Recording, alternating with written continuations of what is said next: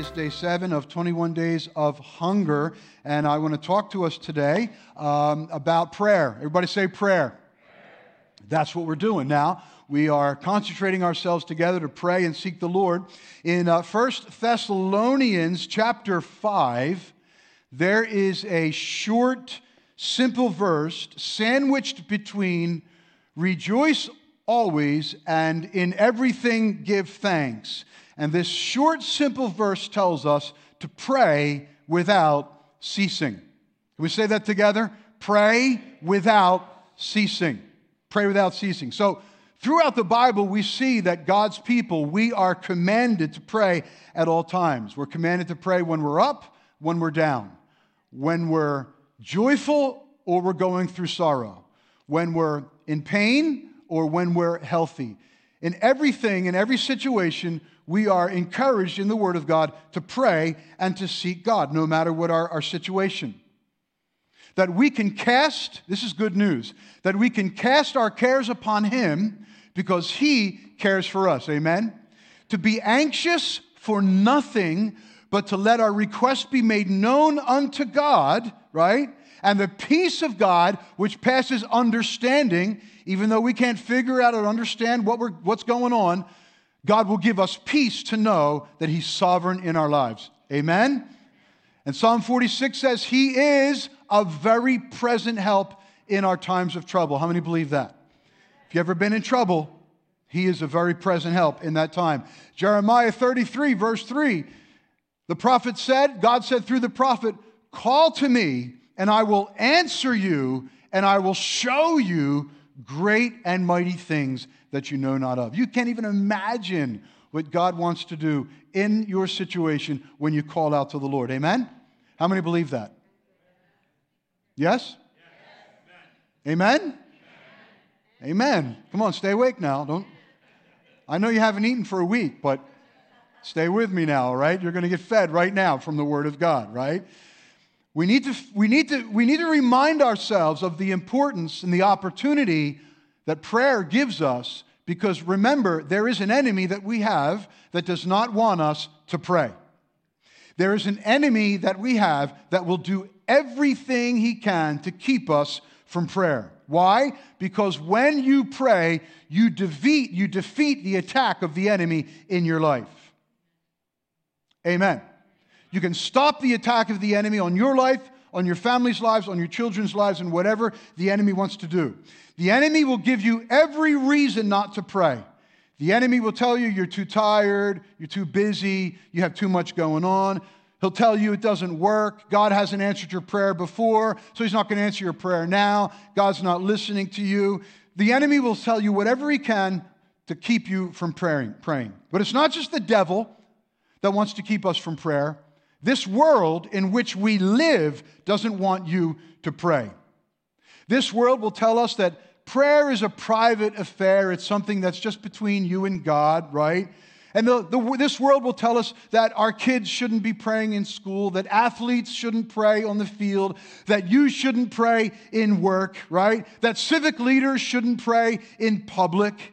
And if you do, the world will say, certainly do not be so offensive that you would pray in the name of Jesus. In fact, the world may not even mind if we pray as long as we don't mention the name of Jesus. How many have noticed that? Right? But you know what else doesn't want us to pray? Your own flesh doesn't want you to pray. It's true. Jesus said in Matthew 26 to his disciples when he took them into the garden, he told them, Watch and pray, for the spirit is willing, but the flesh is weak. Right? How many know about the flesh? Anybody here? Okay, about 10 people. All right. The flesh. We all got the flesh. The flesh is why it's hard for you to get up in the morning and pray. It's the flesh. The flesh doesn't want to get up in the morning and pray. The flesh is why it's hard for you to get to a prayer meeting because your flesh doesn't want to go to a prayer meeting. The flesh is why you don't want to do 21 days of hunger because your flesh doesn't want to fast and pray. Your flesh wants bacon and eggs, right? Come on, be honest, right? Bacon and that's what your flesh wants. Your flesh doesn't want to fast. Your flesh and Jesus acknowledges. He acknowledged this. He said, The spirit is willing. There's something in you that is hungering and craving for more of God. But if your flesh is stronger than your spirit, you'll have a hard time sensing what your spirit man wants, and your flesh will dominate you, and you will not get up in the morning and pray, and you will not come to Wednesday nights and pray, and you will not do 21 days of hunger. Why? Because you'll be walking in the flesh. But understand this if you are going to see breakthrough in your life, if you're going to see turnaround in the lives of your kids or in your finances or in your body, you need to push through all of this resistance the resistance of the enemy, the resistance of the world, the resistance of your own flesh, and you've got to get to a point where you can pray. Everybody say, pray. pray. Prayer is key. So today, I want to speak to you from the topic Three Lies That Keep Us from Prayer. This is a topical sermon, and it's something that's just been on, on my heart this past week, talking about three lies that will keep us from prayer. Right? Let's just go through them. Lie number one the first lie that you will be told, either from the, the world, the devil, or your own flesh, is that you are too much of a sinner to pray. That's a lie. That's a lie, right?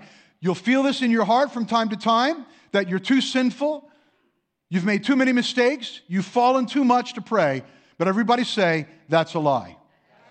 And the devil loves this one. In fact, the devil will often quote scriptures about this one to keep you out of prayer. Psalm 66 says, If I regard iniquity in my heart, the Lord will not hear my prayer. And so the devil is quick to bring up our past and all of our mistakes and all of our failures to get us to a point where we might even acknowledge, yes, I know that I'm, I'm forgiven. I know that I'm, I'm, I'm accepted by God. I know that I have access to the throne of grace, but I still sin and, and I still fall and I still have temptation and I, I feel too ashamed to come to God and pray. The enemy loves this one. The Bible says that he's the accuser of the brethren. You know the devil is your accuser? Bible says that he accuses us before the throne of God day and night. Right? That's what the devil does. He tempts us to sin, causes us to fall, and then he kicks us when we're down. How many have ever noticed that? Right? He'll cause you to fall and then he'll kick you when you're down and make you feel. But let me, let me remind us of a simple foundational truth that is key to understand when we go to prayer. When Jesus died on the cross, he took your sins and my sins upon himself. He paid the price of our guilt. The greatest verse in the Bible, I believe, is Second Corinthians chapter 5 verse 21. It says, "For he made him who knew no sin to be sin for us that we might become the righteousness of God in him." Hallelujah. Let me explain that. What does it mean? He meaning God, God the Father, made him, Jesus, to be sin. What does that mean? It means that God the Father treated Jesus as though he committed every sin that has ever been committed by every man and every woman and every child who has ever lived. Though in fact, Jesus never committed one. Hanging on the cross, Jesus was holy and harmless and undefiled. Hanging on the cross, Jesus was fully God the Son, pure and perfect in every sense. But God the Father is treating him, let's make it personal, He's treating him as though he had lived my life and your life. And God punishes Jesus for my sin, then turns around and treats me as though I had lived Jesus' life. Hallelujah. That's the great doctrine of vicarious substitutionary sacrifice. Vicarious meaning in the place of another. Substitutionary meaning Jesus went for my for as my substitute. Sacrifice meaning he gave his life instead of me giving my life. Hallelujah. And what we get from the cross is complete forgiveness being covered by the righteousness of Christ. So when God looks at Christ, he sees you and your sin. And when God looks at you, he sees Christ and his righteousness. Philippians 3 9 says, Being found in him, not having my own righteousness, which is from the law, but that which is through faith in Christ, the righteousness which is from God through faith. Amen. What does that mean? When you approach the throne in prayer, it is not because you have earned or you have deserved the right to approach the throne of God. It's not that you have proven how good you are. It's only because, listen, the only reason that you and I can approach the throne of God in prayer is because we are dressed in the righteousness of Christ. That's it. And even in those moments where we fall short and we stumble and fall, 1 John chapter 2 says, Brethren, I don't want you to sin. No man should sin. But if you sin, you have an advocate with the Father, Jesus Christ, the righteous, who is a propitiation, who is an offering for not just your sin, but for the sins of the whole world. Hallelujah. He's an advocate. What does that mean? Advocate is a legal term, it's talking about a lawyer, right? A lawyer, an advocate. That's someone who goes to court on your behalf. And it's like there's this courtroom scene in heaven, right? where, where the devil is accusing the brothers, you and me, every day before the throne of God. And the devil is saying they're not worthy of healing, they're not worthy of miracles, they're not worthy of answered prayer. But you know what happens? Jesus steps up on our behalf. And God the Father looks at our lives and says, How do they plead? And Jesus says, They plead the blood of Jesus. Hallelujah. That's what we mean when we say plead the blood. How many have ever said that? I'm going to plead the blood. Amen? I plead the blood of Jesus. I am not guilty. I know I have fallen. I know I have sinned. I know I'm a sinner, but you know what? I plead the blood. And so we approach the throne of God, not based on our righteousness or our goodness, but because we're dressed in the righteousness of Jesus Christ. Amen? Hallelujah. Isn't that awesome? And that's why Hebrews 4:15 says, "We do not have a high priest who cannot sympathize with our weaknesses, but was in all points tempted as we are, yet without sin. Let us therefore come boldly to the throne of grace, that we may obtain mercy and find grace to help in our time of need. So, Jesus is saying to us this morning, in this 21 days of hunger, Yes, I see where you've fallen short. Yes, I see where you may have sinned and you have done you have done some bad. I see every lust, every bad word, every evil thought, but in those times Jesus says, "I still invite you to come boldly to the throne of grace that you may obtain mercy and grace to help in your time of need." Why? Because you have an advocate with the Father, Jesus Christ the righteous. Isn't that good news? The devil is a liar. When the devil says you are too much of a sinner, you can just tell the devil, but I have an advocate with the Father. Jesus Christ the righteous, and I plead the blood, and I come to the throne of grace boldly, without shame, without embarrassment. I come with confidence and boldness, knowing that my advocate, hallelujah, has dressed me in his righteousness, and I can bring my request before the Lord. Amen? Isn't that awesome? Come on, somebody give God praise. That's awesome. We have access to the throne of God. But then there's a second lie, lie number two. The second lie that we hear is this you're not spiritual enough to pray.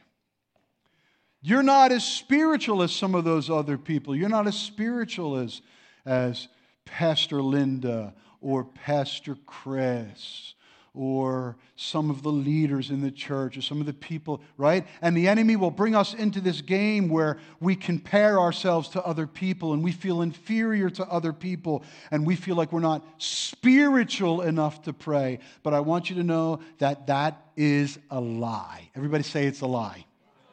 In Luke chapter 18, Jesus told the story of two men who went up to the temple to pray. One was a Pharisee which is a religious leader, all right, in that day. Very righteous, very holy, fulfilled all the laws, all the commandments. And the other was a tax collector, Tax collectors were people who were kind of on the, the, the, bottom rung of society, all right? They were hated, they resented. It's a type for being a sinner, right? Someone who's cast out. And then it says in Luke 18 11, the Pharisee stood and prayed thus with himself. Isn't that interesting how it says that? Prayed with himself. God, I thank you that I am not like other men, extortioners, unjust, adulterers, or even as this tax collector here. I fast twice a week. I give tithes of all that I possess. And the tax collector, standing afar off, would not so much as raise his eyes to heaven, but beat his breast, saying, God, be merciful to me, a sinner. I tell you, this man, the tax collector, went down to his house justified rather than the other. For everyone who exalts himself will be humbled, and he who humbles himself will be exalted. Now, on the outside, this Pharisee, he looked and he sounded more spiritual than the other guy. He was a religious leader. But God is not interested in how religious we appear to be. He's not interested in how eloquent our prayers can be formatted. Amen? Don't ever be intimidated to pray because you're around real spiritual people. God's not impressed by spiritual people. How many know what I'm talking about? God's impressed by what? He's impressed by humility. Hallelujah. Isn't that good news? Right? God's interested in the cry of our heart, the desperation of our soul that reaches out to God in weakness and in humility, just like the tax collector who humbled himself and said, Be merciful to me, O God to be merciful to me, God. I'm just a sinner. He didn't care what he sounded like. He didn't care who was impressed or unimpressed. None of that mattered. He wasn't praying with himself, he was praying to God. He knew that he had an audience to God. And when we get around other people, we got to stop praying to those people like we're trying to impress them. Amen? Right? And we need to realize that we basically have an audience of one. Hallelujah and humble ourselves. That's what God is looking for. And listen, this is what fasting is really all about. Fasting is the act of humbling ourselves for God's favor. That's what humble, uh, fasting is. Contrary to what many think, fasting is not about proving how spiritual we are and earning favor with God or showing God how deserving we are of His answers because of our, our fasting. No, no, no. Fasting is just the opposite. Fasting is humbling ourselves by depriving our bodies of that which feeds our strength.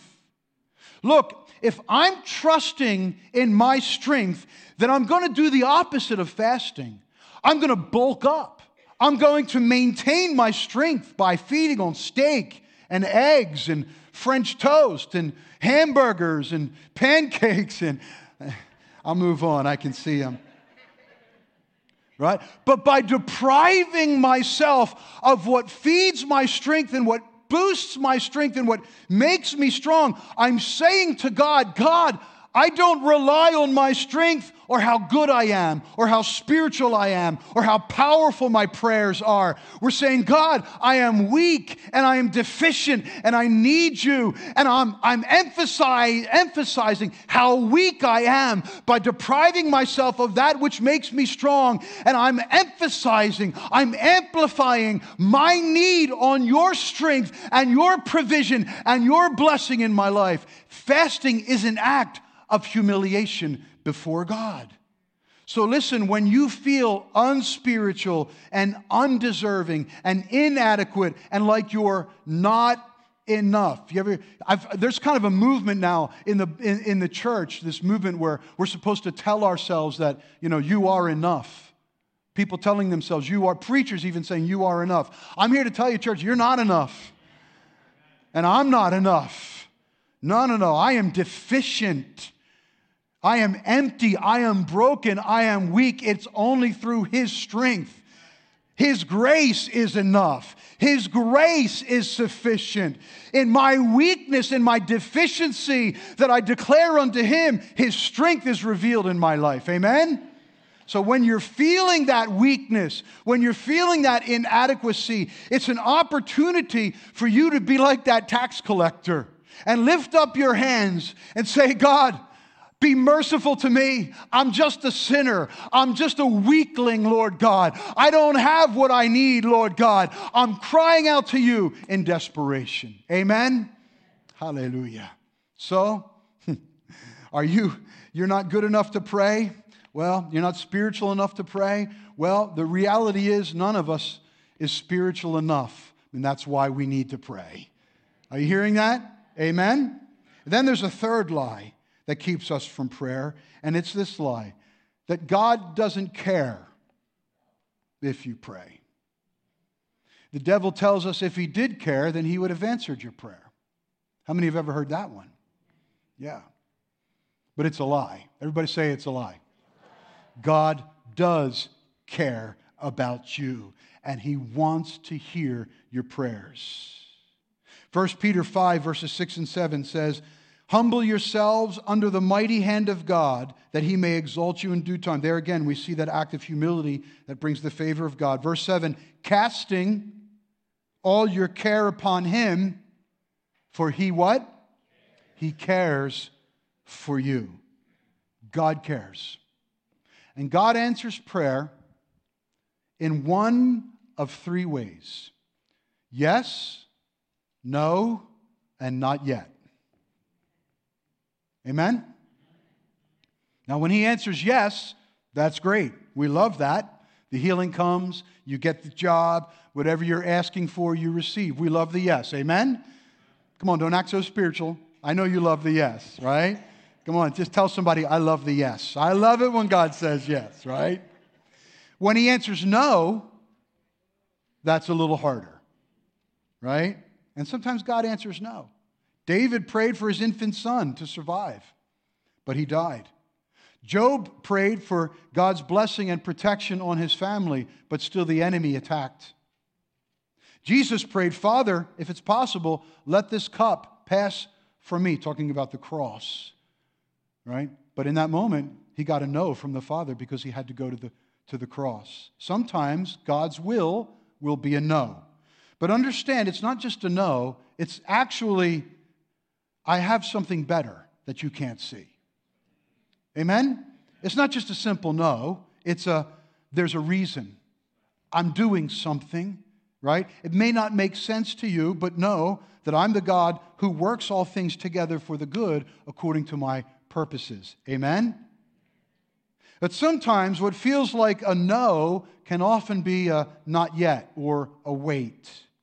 And it's not that he doesn't care, and it's, it's, not, it's not that he's being, you know, callous and, and hard. It's that it's just not his timing. He's a God of timing, amen? In Luke chapter 16, uh, chapter 18, verses 1 through 3, Jesus spoke a parable, and he said that he was trying to teach men that they ought to always pray and not faint or give up. Isn't that a good word? That we should always pray and not give up, not lose heart. And then he gave an example. He said there was a certain in a certain city a judge who did not fear God nor regard man. There was a widow in that city, and she came to him saying, Get justice for me from my adversary. And he would not for a while, but afterward he said to himself, Though I do not fear God nor regard man, yet because this widow troubles me, I will avenge her, lest by her continual coming, she weary me. Then the Lord said, Hear what the unjust judge said. And shall God not avenge his own elect who cry out day and night to him, though he bears long with them? The point of this story is not that God doesn't care. The point is that the widow kept coming. The continual coming of the widow. Her persistence provoked a response from the judge. And Jesus is saying that if you don't receive an answer to prayer, keep coming, keep asking, keep seeking, Keep knocking. Amen? It's called the power of persistence. Old school Pentecostals. We got any old school Pentecostals here today? Right? Old school Pentecostals, we used to call it praying through. Everybody say praying through. Praying through, right? You're going through a hardship, you have to pray it through. You have problems in your family, you got to pray it through, right? You have sickness, you got pain, you have loss in your life, you need to pray through it. Everybody say push. You know that acronym, right? Push. Pray until something happens, right? Pray it through. That's old school Pentecostalism, right? Now I'm all into, you know, what's new and progressive. That's cool. I'm into that. That's fine. Let's see. What, but you know what? There's some old stuff that we can't let go of. And one of the things that we can't let go of is persisting in prayer and provoking God through persistence in our faith and pushing, praying until something happens. Amen? And that's why we have 21 days of hunger, so that we can, we can recapture some of those old disciplines, right? Some of those old Pentecostal truisms where we don't just pray once. Sometimes we got to keep praying. We got to keep pushing. We got to keep asking and seeking and knocking. Amen? Asking and seeking and knocking. How many of you have ever gone to someone's house and you went to visit them and you went up to their door and you went like this? You don't do that. You don't just knock once, you keep knocking. You keep knocking, you keep knocking, right? Until the door opens. Amen? Because you know they're probably hiding from you because they don't want to talk to you, right? Asking, seeking, and knocking. Knocking implies that there's something in the way, that there's a, a door that's closed. Knocking implies that there's an opportunity out there, but there's something that's got to be moved. So, what do you do? You got to knock on that door, you got to unlock the door, you got to turn the knob, you got to put a little effort in, and you got to move it out of the way, and you got to enter into a new place, a new position, right? There's effort involved. Everybody say effort. There's something you got to do. Sometimes it's not just about praying a prayer. Sometimes it's not just words uttered on your knees. Sometimes it's, okay, now I got to get up and I got to move some things around. Asking and see. The, the word of seeking, Jesus said, ask, seek, and knock. Seeking means that something might be hidden. There's something in the way. It's buried somewhere, and you got to get up and you got to move things. You got to rearrange things. You got to sort through things, right? There's effort involved. So prayer is not just, you know, something that we do with words. Sometimes there's actions involved. Things in our lives we've got to change. Things we've got to move out of the way. People we've got to move out of the way. Places we've got to get out of or get into. Ways that we have to reposition ourselves or reposition people in our lives. Amen? Okay? This is what Jesus is talking about when he said, ask, seek, and knock. And this is what happens in the power of persistence and praying through. Sometimes it's not just praying through circumstances, sometimes it's praying through the, own resi- the resistance that exists in our own lives. How many know when you pray and fast, God does a work in, inside of you? How many have noticed that? Conviction comes, right? The voice of the Spirit dealing with us, God showing us things. Amen?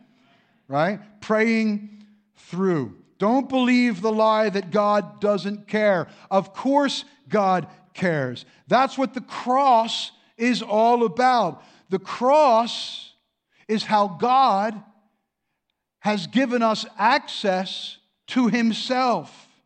And that's why we pray in the name of Jesus. In Jesus' name. John 14, 14, Jesus said, If you ask anything in my name, I will do it. When we pray in the name of Jesus, we are acknowledging that Jesus is the one who gives us access to the throne of grace because of what he did on the cross. When we pray in the name of Jesus, we're humbling ourselves and we're saying, it's not because I deserve it, it's not because I did anything, it's because of what Jesus did on the cross. Because Jesus is my great high priest. Because Jesus gives me access to the throne of grace and mercy. Amen? So if you ever wonder whether or not God cares, look to the cross. Yes? Look to the cross. But not only the cross, He has also given us the Holy Spirit to help us when we pray. Romans 8:26. Likewise, the Spirit also helps us in our weaknesses. For we do not know what we should pray for as we ought, but the Spirit Himself makes intercession for us with groanings which cannot be uttered. Now, he who searches the hearts knows what the mind of the Spirit is, because he makes intercession for the saints according to the will of God. And we know that all things work together for the good to those who love God, to those who are the called according to his purpose. Now, this scripture is not a promise that God will automatically make everything good in your life, although that's how it's often used. Verse 28 says, God will work all things together for the good in the lives of those who are actively pursuing and praying the will and purpose of God into their lives. That's what's being said here in this scripture, right? When we are aligning ourselves with the purpose of God, when we are praying according to the purpose of God. Now, you might say, well, what about those times when you don't know what the will of God is in a situation? This is the power of being filled, being baptized with the Holy Spirit. We can't always understand what the will of God is. How many know what I'm talking about? Amen? We see through a glass darkly, the Bible says. But the Spirit of God in us does know the mind and the will of God.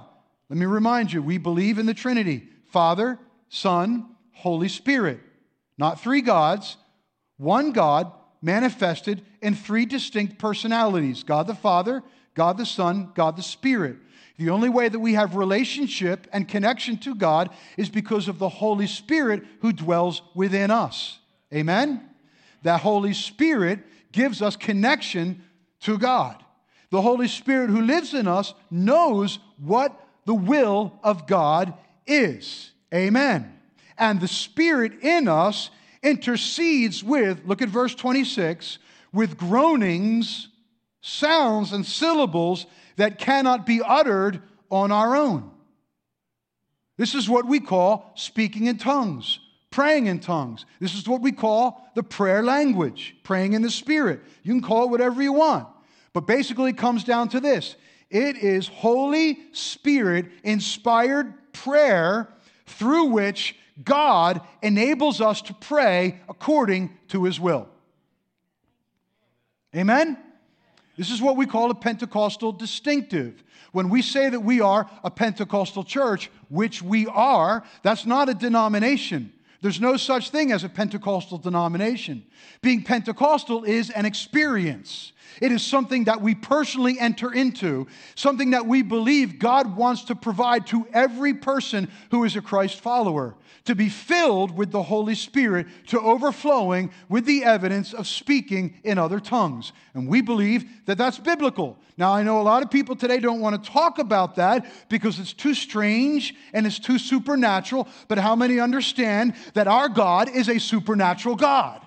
and that the Holy Spirit is a supernatural being. Amen? And it's not, he's not someone that you can just put in a little doctrinal box and just say, this is where I want it all to fit nice and neatly. The Holy Spirit has a way of blowing apart our nice little comfortable boxes. Amen? Amen. And that's what we mean when we say we are a Pentecostal church. That we don't want to just fit God into our nice little routines, but that we want the Holy Spirit to come. Amen? Hallelujah. Like Acts chapter 2, where it says, When they were all together in one accord, there came from heaven the sound as of a rushing mighty wind, and it filled the whole house where they were sitting, and they were all filled with the Holy Spirit and spoke in other tongues as the Spirit of God gave them the utterance. And how many know that the same God, we love that song, Same God, right? But the same God who worked in the New Testament in that upper room is the God we serve today. The same, Jesus Christ, the same yesterday, today, and forever. And if you read the books of, book of Acts, you will see it in Acts chapter 2, what I just quoted. You'll see it in Acts chapter 10 at the house of Cornelius. You'll see it in Acts chapter 19. You'll see it also in Acts chapter 8, where Paul was uh, filled with the Spirit and later said, I thank God that I speak with tongues more than you all. You'll see it in Acts chapter 9 in Samaria, where the Holy Spirit was given and there was physical evidence. Something happened, so much so that Simon the sorcerer was willing to offer money to get that that gift. And you know what the evidence was that he saw? It was speaking in other tongues. It's biblical. It's biblical, church. Amen? And we're not afraid of it. We're not ashamed of it. And we're gonna ch- I'm going to challenge you to enter into the full experience that the Bible has for us. Amen? Amen. Hallelujah. And God has given us His Spirit to help make our prayers effective. Amen. Hallelujah. So I don't always know what to pray in my life. If I'm going through a crisis, a tragedy, I don't always understand what God's plan is. But when I pray in the Spirit, when I pray in the prayer language, when I pray in tongues, the Holy Spirit is praying the will of God into my situation. Hello? I don't always know how to pray for my kids. We got five kids. We got, we got one in Pennsylvania, we got one in Georgia, we got one in Texas, we got, we got two in New York here, we got one in Kuwait. We got Pastor Dylan. We don't always know what to pray, what they're going through, right? Amen. How many know? You don't know what, what's going on in your kids' lives. You don't always know what to pray for in your kids' lives. But when I pray in the spiritual language, I know that the Holy Spirit is praying the will of God into the lives of my kids. Amen. Hallelujah. I don't always know how to pray for you. When I pray for our church and for the people of our church, I don't know what to pray for in your life, but when I pray in that prayer language, hallelujah, I know that the Holy Spirit is praying the will of God into your situation. Amen? Aren't you glad it's not just up to me to figure out how to pray for you? Aren't you glad that there's a Holy Spirit, hallelujah, that gives us the utterance with groanings that cannot be uttered in our human ability? Amen. Hallelujah. This is not just for the New Testament church. This is for us today. Amen? Let's not be like those that the Apostle Paul prophesied of in 2 Timothy 3 5, he said, In the last days, perilous times will come, especially in the church, where there will be those who have a form of godliness, but deny the power thereof. There is a power that God has for you that He wants to put into your life. And that's the first thing that we're praying for in this 21 days of hunger. We have five things that I, I put up on the, on, the, on the screen here. And the first one is that God will draw us closer to Him. God draws closer to you so that we can be led by your Spirit. Amen? How many want that? God, I want to be led by your Spirit. Amen? Yeah? Let's stand together. We want to pray for that. We want to pray for souls to be saved, lost people in our community to come to Christ. We want to pray for the anointing of God in the house, in this house, that when we come together, we encounter the presence of the living God. When you bring your family, your friends, when you bring lost people to church, that they encounter the reality of a living God. Amen? Revival in our nation. What our nation needs will not be found in Washington, D.C., it will not be found in Albany, New York. What this nation needs will only come from heaven. Amen? And we need to pray that God will arise in our nation and that the enemy will be scattered. Because I'm telling you right now, the enemy has arisen in our nation and the voice of the church has been scattered, but we need a reversal. Amen? We need a reversal. And we need to pray for miracles in our midst. Whatever breakthrough you're believing God for, whatever turnaround you need in your life, in your family, in your health, in your business, in your finances, He is the God that still works miracles. Amen? 21 days of hunger, not for food, but for the will of God in our lives. Amen? Hallelujah. Hallelujah. Come on, let's lift our hands to the Lord right now. Lord, we're in we're in the thick of it right now 21 days of hunger. Day seven, Lord God. Day seven. Lord, we're not doing this to prove how spiritual we are. We're not doing this to say, Lord, see, God, we deserve, we deserve you to answer. No, God, it's not about earning, it's not about deserving. We're doing this to humble ourselves before you. Lord, we're doing this to diminish our strength, to show you, Lord God, that we, we know we are weak and that what we need is your strength in our lives. What we need is for you to step in, to make a way where there is no way. Lord God, to bring a breakthrough, God, to turn things around, Lord God. Hallelujah. Come on, lift up that other hand to the Lord. Lift that other hand to the Lord right now. Just say, Lord, hear my prayer. Lord, hear my cry. As I seek you, Lord God, these 21 days of hunger. Hear my cry, O oh God. Hear my prayer, O oh God. Hallelujah. Hallelujah, Lord Jesus. Come on, lift up those hands to the Lord. Let's take a moment. Let's worship the Lord in song. Eddie, would you lead us? Come on, let's worship the Lord right now. Yes, we need a fresh wind. Yes, God. The fragrance of heaven. Yes, God. Pour your spirit out. My God. Pour your spirit out. Yes, Lord. Yes, Lord. A holy anointing. My God. My God.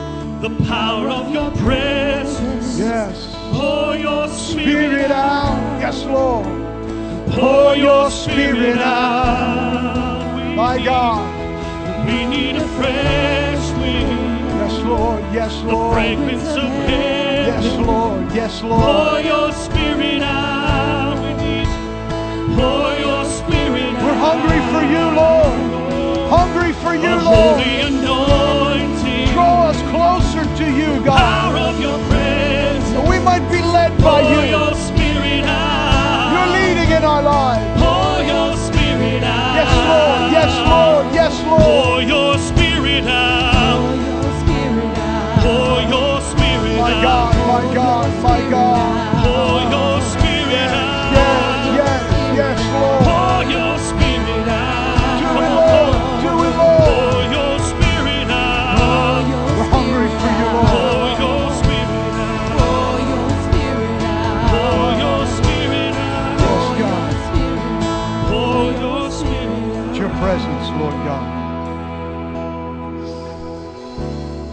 Lord, as we open the altars today to pray with those in need, that Lord, you would meet us here at this altar. For those, Lord, who are desiring to be filled with the Holy Spirit, be baptized with the Holy Spirit, we pray that you will meet us here at this altar, Lord God. Lord, as we write these requests on these prayer boards, we pray, God, that you will see the prayers of our hearts, Lord God. Continue, Lord, to be attentive to our cries and our prayers during this 21 days of hunger. In Jesus' name, amen.